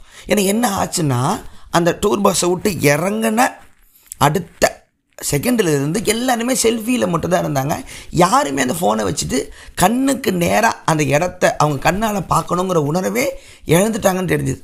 நாங்கள் சொன்னோம்மா நம்ம வட்டிக்கு வாங்கி கடந்த வாங்கி இந்த ஊருக்கு வந்திருக்கிறோம். முதல்ல பார்த்துப்போம் அந்த இடத்த. உட்காந்து சின்ன குழந்தைல எப்படி ஒரு ஃபால்ஸ் போகும்போதோ ஊருக்கு போகும்போதோ ஃபோட்டோ இல்லாத போதோ கேமரா இல்லாத போதோ செல்ஃபோன் வராத போதோ எப்படி பார்ப்போமோ சுற்றி பார்த்துருவோம். அது நம்ம மனசில் மெமரியாக உட்காந்துக்கும் அதுக்கப்புறம் கடைசியில் அந்த செல்ஃபி எடுக்கலான்னு வைக்கும் பொழுது இப்போ வரைக்கும் அந்த செல்ஃபியை பார்க்கும் பொழுது நிஜத்தில் எப்படி அந்த இடத்த பார்த்தோங்கிற மெமரி தான் எங்கள் மூலக்குள்ளே உட்காந்துருக்கு ஸோ நீங்கள் அடுத்த முறை உங்கள் தெரிஞ்ச ஒரு ஆர்டிஸ்ட்டை பார்க்குறீங்களோ ஒரு லைவ் ஷோ போகிறீங்களோ ஒரு சினிமாவுக்கு போகிறீங்களோ உங்களோட ஒரு ஏதோ ஒரு கலைப்படைப்பை பார்க்குறீங்களோ தயவு செஞ்சு உங்களோட அந்த ஃபிசிக்கல் ஐஸ்ன்னு ரெண்டு இருக்குல்ல கண்ணு. கண்ணாமணி ரெண்டு. அதில் பார்க்குற பழக்கத்தை முதல்ல வைங்க. அந்த ரீ ரீப்ரொடக்ஷன் காப்பிங்கிறத முடிஞ்ச அளவுக்கு தடுத்துக்கு பாருங்கள் ஏன்னா அந்த மொமெண்ட்டுங்கிறது வேறு. அது வந்து நான் வந்து அதில் பார்த்தேன். ஸோ இந்த ஆறாம் வந்து குறையுது அப்படின்னு சொல்கிறார் ஸோ அதுதான் வந்து கோயிலெல்லாம் மலை மேலே கட்டுவாங்க ஏன்னா அவ்வளவு கஷ்டப்பட்டு தாண்டி கடவுளை பார்க்கும் பொழுது ஒரு விஷயத்தை அடையிறோம் அப்படிங்கிற உணர்வு மனிதனுக்கு வரும். நம்ம ஒன்றுமே இல்லைங்கிறது மலையை பார்க்கும்போது வரும்னு ஃபிலாசபிக்கலாக அரிய காரணம் சொல்லுவாங்க. அதெல்லாம் புத்தர் கோயிலாக இருந்துச்சு அப்புறத்தை எடுத்து முருகர்களை மாற்றினாங்கிறது வேறு வரலாறு. ஆனால் கலையாக பார்க்கும் பொழுது இந்த பிரச்சனைகள்லாம் இருக்குது ஃபோட்டோகிராஃபி புக்கு அதுக்கப்புறம் எது ஆர்ட்டை கன்சியூம் பண்ணுறதை மக்களை மாற்றி விட்டுச்சு? Television TV the idiot box to bit box என்னென்னமோ திட்டினானுங்க டிவி வரும்பொழுது. மக்களை மங்கடிச்சிடும் எங்கே பயந்தானுங்கன்னா பீப்புள் கேன் சேஞ்ச் சேனல்ஸ் அப்படிங்கிறத பயந்துட்டானுங்க. அவங்க சூஸ் பண்ணிக்கலாம் என்ன பார்க்கணுங்கிறத. அப்படிங்கிறது போது ஆர்டிஸ்ட்டுங்களுக்கு போட்டி வர ஆரம்பிச்சு நல்லா பாருங்கள் இங்கே தான் வந்து நீ பார்க்கணும். நான் சொல்கிறது தான் ஆர்ட் அப்படின்னு ஒரு ராஜா சொல்கிறானோ அப்படிங்கிற நிலையிலிருந்து மக்கள்கிட்ட அக்சஸே இல்லாத ஆர்ட்லேருந்து மக்கள்கிட்ட அக்சஸ் ஆகிற ஆர்ட்லேருந்து மக்களே எது ஆர்ட்னு சூஸ் பண்ணுற நிலைமை டிவியில் வருது. நான் இதை பார்த்துக்கிறேன். இதை பார்த்துக்கிறேன். அந்த இடத்துல விளம்பரம் போட்டு நாங்கள் காசு எடுத்துக்கிறோம். நீங்கள் இதை பார்த்துக்குங்க. ஸோ மக்கள் அந்த டிவிலே உட்கார வைக்கணும் அப்படிங்கிறது வரும்போது திருப்பி இந்த லெஷர் டைமோட அந்த ஆர்ட் ஃபார்ம் வருது. அவங்கள மறக்கடிக்கணும் ஸோ அவங்களுக்கு உண்மையாக சொல்ல வேணாம் கசப்பாக சொல்ல வேணாம். அவங்கள அழகாக அவங்க முடியை கோதி விட்டு அவங்க மூளையை கோதி விட்டு தூங்க வைப்போம். அவங்களுக்கு ஒன்றும் பிரச்சனை இல்லை. உலகம் நல்லா தான் இருக்குது எல்லாம் ஒழுங்காக தான் போயிட்டுருக்குன்னு ஃபேக்கான ஒரு சேஃப்டியை கொடுப்போங்கிறத டிவிலையும் டிவியில் வர விளம்பரமும் தொடர்ந்து பண்ணிக்கிட்டே இருக்கும். உங்களுக்கு பிரச்சனை இல்லை நல்லா இருக்கீங்க. உங்களுக்கு பிரச்சனை இல்லை நல்லா இருக்கீங்க. உங்களுக்கு எதுவுமே பிரச்சனை இல்லை, எல்லாமே ஹாப்பியாக இருக்கும். இதை வாங்கிக்கிங்க உங்களுக்கு நல்லது நடக்கும். இதை வாங்கிக்கிங்க நல்லது நடக்கும். இதை வாங்கிக்கிங்க வாங்கிக்கிங்க வாங்கிக்கிங்க வாங்கிக்கிங்கன்னு பொருள் கமாடிட்டி மூலமாக உங்களுக்கான ஒரு சந்தோஷத்தை சுற்றி வடிவமைச்சிக்க முடியுங்கிறத டிவி கொண்டு வருது. அதுக்கப்புறம் ஆப்வியஸாக சினிமா வருது. மிகப்பெரிய ஒரு ஆர்ட் ஃபார்ம் வருது. சினிமா என்ன பண்ணுதுன்னா முதல்ல பெருசாக காட்டுது. அத்தனை பேரையும் ஒரே இடத்துல வந்து ஒரு ஆர்ட்டை கிரகிச்சிக்கிற விஷயத்த வந்து கொண்டு வருது. திருப்பி ஒரு பெயிண்டிங்கை பார்க்க தேடி போய் ஒரு முரளிசேவை பார்க்குற மாதிரி தேடி போய் தேட்டரில் படம் பார்க்குற உணர்வு கொண்டு வருது. அதில் வர்றவங்களாம் நட்சத்திரமாக வராங்க கனவுகளின் நாயகர்களாக வராங்க நிஜ வாழ்க்கைக்கு அவங்களுக்கும் அவ்வளோ சம்மந்தங்கள்னு தெரியும் போது நிஜ வாழ்க்கையை மறைச்சிட்டு பொய்யான பிம்பத்தை மக்கள்கிட்ட கொண்டு வராங்க எல்லாம் முடியுது. இந்தியாவில் தேட்டர் பண்ண ஒரே விஷயம் ஜாதியை காலி பண்ணுச்சு. எவ்வளோ பெரிய மயிலாக இருந்தாலும் ஒத்த கீழே உட்கார். லைட்டு குறுக்கால மண்டையில் அடிச்சதுன்னா படம் தெரியாதுன்னு சொல்லும்போது தான் நிறைய பேர் தேட்டருக்குள்ளே வரதே விட்டானுங்க. ஸோ மக்கள் கையகப்படுத்திக்கிட்ட ஒரு கலை வடிவமாக சினிமா ஆரம்பித்ததுக்கப்புறம் தான் சினிமாவையே பாரதியார் கூட சினிமாவை திட்டி எழுதின கட்டுரையெல்லாம் இருக்குது விஜயாவில் என்னது இது? இது என்ன ஒரு கலை வடிவம்னு கோபப்படுறார் அதுக்கப்புறம் அதோட விஷயம் தெரியுது. நம்மளை தாண்டி வளர்ந்துருச்சு சினிமான்னு அவருக்கு தெரியும் பொழுது ஃபீலும் பண்ணுறார் இது மக்களுக்காக போய் சேர்ந்த விஷயத்தெல்லாம் சொல்லலாம் போல தேசபக்தி விஷயம்லாம் சொல்லலாம் போல அவர் ஃபீல் பண்ணுறதெல்லாம் இருக்குது ஸோ சினிமா வந்து ஒரு பெரிய புரட்சி தமிழ் இந்திய சமூகத்தில் மக்களுக்கு உழைக்கும் மக்களுக்கான ஒதுக்கப்பட்ட ஜாதியால் இனத்தால் மதத்தால் ஒதுக்கப்பட்ட எவனாக இருந்தாலும் அவனுக்கு ஒரு கலையை கிரகிச்சிக்க முடியும்னு சினிமா தேட்டர்கள் கொண்டு வந்து மிகப்பெரிய ஒரு ஜனநாயக புரட்சி. உங்ககிட்ட ரெண்டு ரூபாயோ எட்டனாவோ காலாவோ இருந்தால் உட்காரு உனக்கான கலை வடிவம் ரெண்டு மணி நேரம் அங்கே ஓடுது பார்த்துக்கோ ராஜா மட்டுமே அலோவ் பண்ணி இதுதான் கலைன்னு சொன்ன ஒரு வடிவத்திலிருந்து எவன் வேணால் உட்காந்து அந்த கலையை பார்க்கலாம் வரைக்கும் சினிமா கொண்டு வருது. ஸோ இந்த இடத்துல வந்து மக்கள் வந்து அவங்களுக்கு வேறு வேறு வடிவத்தில் கலையை கிரகிச்சுக்கிறதுக்கான விஷயம் மாறிக்கிட்டே இருக்குது ஆனால் ஆனால் அவங்களுக்கு இதுதான் தேவையா அப்படிங்கிற கேள்வி ஒரு ஆர்டிஸ்ட் ஒரு குழப்பம் இதுதான் தேவையா மக்களுக்கு? இதுதான் தேவையா? வேறு எதுவும் வேணாமா? அலன்மூர் சொல்லுவார் அவங்களுக்கு என்ன வேணுங்கிறது தராதீங்க என்ன தேவைங்கிறத கொடுங்க. ரெண்டுத்துக்கு வித்தியாசம் இருக்குது அவங்களுக்கு தேவைங்கிறத கொடுத்தாலும் அவங்க வேணான்னு கூட சொல்லலாம். ஆனால் நீங்கள் தர வேண்டியது ஒரு கலைஞரின் கடமை அப்படின்னு சொல்லுவாங்க. சில விஷயம் சில படம் பார்க்கும்போது கோவம் வரும். அதுக்கப்புறம் அவங்க சொன்னது கரெக்டானு புரியும். இது சரியாக தானே சொல்லியிருக்காங்கிறோம். சில படம் வந்தப்போ தப்பாக தெரியும். ஒரு பத்து வருஷம் கழிச்சு அப்போவே ஒழுங்காக தான் சொல்லியிருக்கான்னு தோண வரும். இந்த ப்ராஃபிட்டிங் மெசேஜ்லாம் சொல்லும் பொழுது அந்த கலைஞனுக்கு வேலை செய்ய கூட போயிருக்கலாம். ஆனால் சில தேவைன்னு கலை இவனு வந்துக்கிட்டே இருக்கும். ஸோ இப்படி ஒரு ஒரு குழப்பம்னு சொல்ல முடியாது. இந்த ஒரு இதில் வந்து ஒரு கன்சியூமரும் இருக்கான் ஒரு ஆர்டிஸ்ட்டும் இருக்கான். சரி ஒரு ஆர்ட் எதுக்கு ஒரு மக்கள் கன்சியூம் பண்ணணும்? அவனுக்கு என்ன கிடைக்குது அதுக்குள்ளே? ஒரு தெளிவாக ஒரு பதிலாக ஒரு மன அமைதியாக ஒரு இளையராஜா பாட்டு கேட்கும்போது எனக்கு என்ன தோணுது? ஒரு பிரமிழ் கவிதை கிடைக்கும்போது எனக்கு என்ன தோணுது? ஒரு அழகான படம் பார்க்கும்போது என்ன எனக்கு தோணுது? ஒரு கவிதை படிக்கும்போது எனக்கு கண்ணில் தண்ணி வருது. ஒரு ஜோக் சொல்லும்போது சிரிக்கும் பொழுது என் மனசில் என்ன ஓடுது? ஒரு பெரிய சிரிப்பு படம் பார்த்து நைட்டு நான் தூங்கும்போது என் மனசில் என்ன நம்பிக்கை வருது? என்ன அப்படி என்ன தான் மக்கள் ஒரு கலையில் தேடுறாங்கங்கிற கேள்வி இருந்துக்கிட்டே இருக்கு. என்ன தேடுறீங்க? என்ன தேடுறீங்க? இவ்வளோ லட்சம் புக்கு ஒரு வருஷத்துக்கு விற்கிது இவ்வளோ படம் பார்க்குறோம். ஒரு வருஷத்துக்கு ஆயிரம் படம் பார்க்குறோம். இப்போ ஸ்ட்ரீமிங் வந்துருச்சு படம் எடுத்து தள்ளுறாங்க. ஒவ்வொரு படத்துலையும் ஒரு கலைப்படைப்பு ஒரு மனுஷன் பார்க்கும்போது அவன் என்ன கற்றுக்கிறான் என்ன உள்ளே வாங்கிக்கிறான்? அவனுக்கு என்ன திருப்தி வருது? ஒரு கலைஞனை விடுங்க. ஒரு கலைஞன் ஒரு முறை ஒரு ஒர்க்கை பண்ணுறான் ஆனால் அந்த ஒரு படத்தை ஒரு பல பல கோடி பேர் பார்க்கும்போது பல கோடி படமாக பல கோடி பேருக்கு பல கோடி படமாக போகுது அப்படின்னு ரால் ரூவின்னு ஒரு அவன்கடே இருக்கார் ஒரு ஃபிலிம் மேக்கர் சிலி சொல்லுவார் a film is made once but is seen by everyone as their own films ஒரு படமே பலாயிரம் படமாக ஒவ்வொருத்தருக்கும் தெரியுதும்பார் அதான் உண்மை. ஒரு படம் எனக்கு ஒரு மாதிரி தெரியும். என் வாழ்க்கையில் நடந்து வச்சு என் படத்தை நான் அந்த படத்தை நான் பார்த்துப்பேன். உங்களுக்கு உங்கள் வாழ்க்கையை வச்சு அந்த படம் உங்களுக்கு வேலை செய்யும். அவனுக்கு ஒரு படமாக உருவாக்கிது அந்த படத்தோட இமேஜ் அப்படின்னு சொல்லுவாங்க. ஸோ ஒரு இசைக்கு உங்களால் பதில் சொல்ல முடியாது. ஏன் நல்லா இருக்கு? நல்லா இருக்கு அவ்வளோதான் ஒரு ஜோக் ஏன் நல்லா சிரிக்கிறோம் அவ்வளவுதான். சரியான ஜோக்கா தப்பான ஜோக்காங்கிறது வேறு ஒரு விவாதம். அது இப்போ உலகம் ஃபுல்லாக போயிட்டுருக்கு ஒரு நாவலையே வேலை செய்யுது வேலை செய்யுது. சில சமயம் avant-garde Dada abstract art modern art postmodernism இது என்னங்க புரியலை? இது எப்படிங்க ஒரு கலைன்னு சொல்கிறாங்க என்னங்க எழுதுகிற பிரமிழ் கவிதை புரியல? கோணைங்க என்னங்க அந்த புக்கு ஒன்றும் புரியல? என்னங்க சொல்ல வராங்க? பிரம்மராஜன் கவிதையில் ஏங்க அப்படி இருக்குது? இது பாரதியார் கவிதை எங்க அதுதான் பயங்கர ஈஸியாக இருக்குது அப்படி எழுதுங்க. ஏன் எல்லாருக்கும் இது புரியாத மாதிரிலாம் கலை பண்ண மாட்டாங்களா? ஏன் ஒரு கலை குழப்பணும்? ஏன் ஒரு அறிவு தேவைன்னு சொல்கிறாங்க ஒரு கலை வர்றதுக்கு அப்படின்னு பார்த்தா கேள்விகள் வருது. இரண்டாம் உலக போரில் மனம் பிறந்து மனிதன்லாம் சைக்கோவானதுக்கப்புறம் கலையோட அழகிய வடிவம்லாம் அழிக்கப்பட்டு கிறுக்கிறாங்க கோபத்தில். இந்த ப்ளூ பீரியட் ஆஃப் பிகாசோலலாம் கிறுக்கி கோவத்தில் தள்ளுறாரு. அவரோட கர்னிக்கா எடுத்து பார்த்தீங்கன்னா உலக போரோட அட்டுமொத்த அந்த ஒரு பெயிண்டிங்கில் இருக்கும். கர்னிக்காவில் இருக்கும் பிகாசோ வரைஞ்சிடுவான் மனித உடல் பாகங்கள்லாம் அவலமாக கடந்து களைஞ்சி கோடுகளாக வட்டங்களாக சதுரங்கமாக ட்ரையாங்களாக மாறி உங்கள் முன்னாடி இந்தா ஒரு கோடு ஒரு வட்டம் போதும் உனக்கு. உனக்கு அழகாக வரைஞ்சி என்ன பிரயோஜனம்னு கலைஞர்கள் வெறுத்து மனதளவில் உடைஞ்சி மனிதர்களுக்கு கலையால் ஒரு பிராய்ச்சித்தம் கிடைக்காது போலையே உலகப்போரில் இருசமா நகசைகளை குண்டை போட்டு மக்களை கொன்று உலகம் ஃபுல்லாக அவ்வளோ பேர் அழிஞ்சதுக்கப்புறமும் அவ்வளோ அது வரைக்கும் பண்ண கலைகள்லாம் பொய்யா அப்படின்னு ஒரு கலைஞர் டயர்டாகும் போது தான் மாடர்ன் ஆர்ட் வருது. வெந்து நொந்து போன ஒரு கலை. போதும்பா அப்படியே ஒரு மனுஷன் அப்படியே தத்துரமாக வர ஜெண்டா கண்டிங்க பாரு உலகம் அழிஞ்சு போய் கிடக்கு.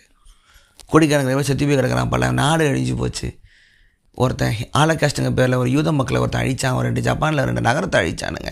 பல மதங்கள் அழிஞ்சு போச்சு. பல கலைகள் புக்குகளை எடுத்து கொளுத்துறான்.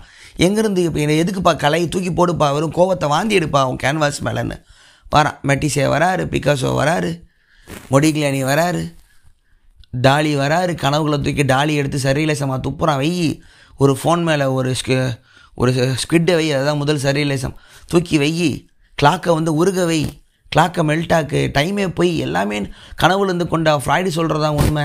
செக்ஸ் தான் மனித பிரச்சனை. டாலி ஒரு பக்கம் கொந்தளிக்கிறான். பிகாஸ் ஒரு பக்கம் கொந்தளிக்கிறான். வேன்கா ஒரு பக்கம் கொந்தளிக்கிறான். அப்புறம் மாடர்ன் ஆர்ட் வருது கயாஸ் ஆர்ட் வருது கோவப்ப கோவப்படுற ஆர்ட்னு ஜொடரோஸ்கி கொண்டு வராருன்னு கலை வந்து மக்களுக்கு புரிய கூட தேவையில்லை. அது என் கோவத்தை காட்டினாலே போதும். நான் உலகத்தையே வெறுக்கிற அளவுக்கு உலகத்தை வெறுக்கிற கலைஞர்கள்லாம் வர ஆரம்பித்தாங்க கேஸ்பர்னோ வந்து அவன் படத்தை வந்து என் படத்தை பார்த்து உங்களுக்கு வாந்தி வந்து எனக்கு ஹாப்பின்ற அளவுக்கு கலைஞர்கள் வந்து உலகத்தை அகேன்ஸ்ட் வேர்ல்டு ஒரு ஆர்ட் ஃபார்மாக வருது. ஆன்டி ஆர்ட் அனார் அனார்கிஸ்ட் ஆர்ட்லாம் வர ஆரம்பிக்குது. மக்கள் கிட்ட உண்மையை சொல்லக்கூடிய நிலையிலிருந்து நீ ஒரு உண்மையை சொல்லு நான் ஏற்றுக்கிறேன் நிலையிலிருந்து நீ நான் தூங்கவை நிலையிலிருந்து நீ நான் திட்டினா கூட போதுங்க நிலை வரைக்கும் ஒரு கலை பரிமணித்து இந்த அளவுக்கு அதை நிற்கிது அதுக்கு அடுத்தது ஒரு அருமையான விஷயம் ஒன்று வந்துச்சு. இந்த உலகத்துக்கு ஒரு ஒளி விளக்காக அமைஞ்சிருக்கலாம் அப்படின்னு நினச்ச ஒரு இன்வென்ஷன் வரும்போது தான் இன்டர்நெட் வருது. இணையம் இணையதளம் இணையம் வருது. உலகத்துக்கு எல்லா கம்ப்யூட்டரும் ஒன்று சேருது. வாவ் என்ன ஐடியா அப்படிங்கிற டிம் பர்னஸ்லி இன்டர்நெட்டை கண்டுபிடிச்சவர். கண்டுபிடிச்சோம் சொல்ல முடியாது. டெக்னாலஜியை எவ்வளோ கம்ப்யூட்டர் அதிகமாக இருக்கோ அவ்வளோ தூரம் வளர்ந்துருக்கும். ஸோ அதை வந்து யாரும் காப்பிரைட்லாம் க்ளைம் பண்ண முடியாது. கண்டுபிடிச்சவர். எல்லா கம்ப்யூட்டரும் ஒன்றாக்குறோம் நம்மள நம்புங்க. இன்டர்நெட் வரும் பொழுது முதன் முதல்ல வர ஒரு பெரிய விஷயம் ப்ராஜெக்ட் குட்டன்பர்க்னு ஆரம்பிக்கிறாங்க. இப்போ கூட இருக்குது ஃப்ரீ வெப்சைட் பப்ளிக் டொமைன் புக்ஸை ஆன்லைனில் ஃப்ரீயாக டைப் பண்ணி எல்லாருக்கும் விடணும். இன்றைக்கி இன்டர்நெட் எங்கே இருக்குது அவங்க யோசனை பாருங்கள் இன்டர்நெட் வந்த புதுசில் காப்பிரைட் இல்லாத புக்குங்களை மக்கள் படிக்கணும்னு தான் அப்போது இன்டர்நெட்டே அதுக்கு தான் வச்சுருந்துருக்காங்க. அதை ஒரு பியூர் ஃபார்ம் ஆஃப் ஆர்ட்டாக பார்த்துருக்காங்க. எல்லா கம்ப்யூட்டரும் ஒன்று சேருது. அவன் கம்ப்யூட்டரில் இருக்கிற புக்கெல்லாம் வெளியே கொண்டு வா. கவர்மெண்ட்டோட சட்டத்திட்டத்தை மீறி காப்பிரைட்லாம் முடிஞ்சு பண்ண புக்கெல்லாம் எல்லா மக்களும் படிக்கட்டும்னு உலக கம்ப்யூட்டரில் ஒன்று சேரும் பொழுது லிட்ரேச்சர் கொண்டு வரலாங்கிறான். ஹேக்கர்ஸ் எழுதுகிறாங்க பிளாக் எழுதுகிறாங்க கோடு வரைகிறாங்க ஓப்பன் சோர்ஸாக இருக்குது அப்போ க்ளோஸ்டு வரல கார்ப்பரேஷன் வரல.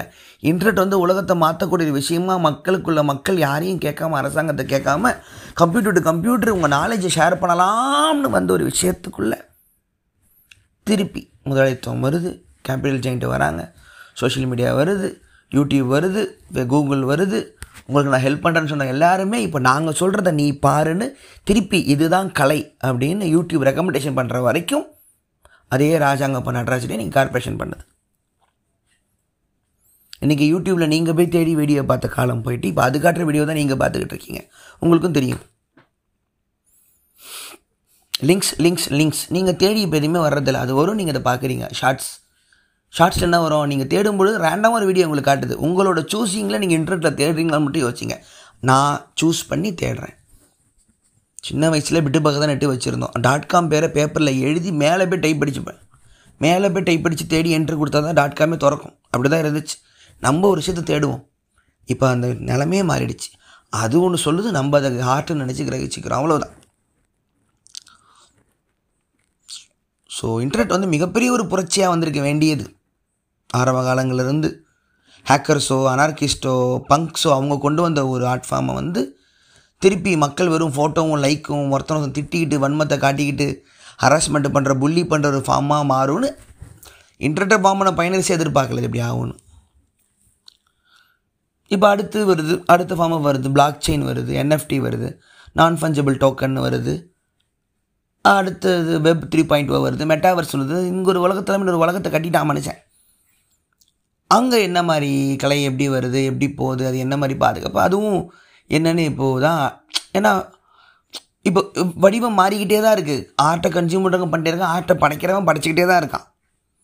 இன்னும் மாறிக்கிட்டே இருக்கும் உலகம் மாறிக்கிட்டே இருக்கும் ஆனால் ஒன்று மட்டும் மாறாது. உண்மையை உண்மையை அறிஞ்சவன் ஜரதுஸ்திரா நீட்சியோட ஜரசுத்ரா மாதிரி எது யார்ட்டையாவது சொல்லியே ஆகணும். எனக்கு பாரம் தாங்கலைன்னு வெடிச்சு அது ஒரு கவிதையாவோ கதையாவோ நாவலாவோ சினிமாவோ பாட்டாவோ படமாவோ எடுப்பான் அதை ஒருத்தன் பார்த்து கண் கலங்குவான் அதை உள்வாங்கிப்பான் அவன் கனவுல மிதப்பான் அவன் நினைவை இவன் ஷேர் பண்ணிப்பான் இவன் வழியை அவன் உணருவான். எனக்குள்ளே இருக்கிற வழியை எனக்குள்ளே இருக்கிற கோபத்தை எனக்குள்ளே இருக்கிற உணர்வை இந்த ஒரு ஆடியோவிலே நீங்கள் உணர்றீங்கள கலைஞன் மக்கள் அது என்றைக்கும் மாறாது. நன்றி. இது விஜயவரதராஜின் ஓக்கலொலி அப்புறம் சொல்ல மறந்துட்டேன் சப்போர்ட் ஓக்கலொலி ஜிபே நம்பர் ஜிபே நம்பர் கொடுத்துருக்கேன் ஒழுங்காக கேட்டது ஒழுங்கான காசு அனுப்பல கொண்டுருவேன் விஜய் வரதராஜ் ஓக்கலுளி ஓக்கலுளி ஓக்கலுளி அனைவருக்கும் வணக்கம் நீங்கள் கேட்டுக்கொண்டிருப்பது பொங்கல் விஜய் வரதராஜன் वकलोली आप है तमिल पीपल का लिसनिंग है विजय वरदराज वकलोली का पॉडकास्ट ये कहना है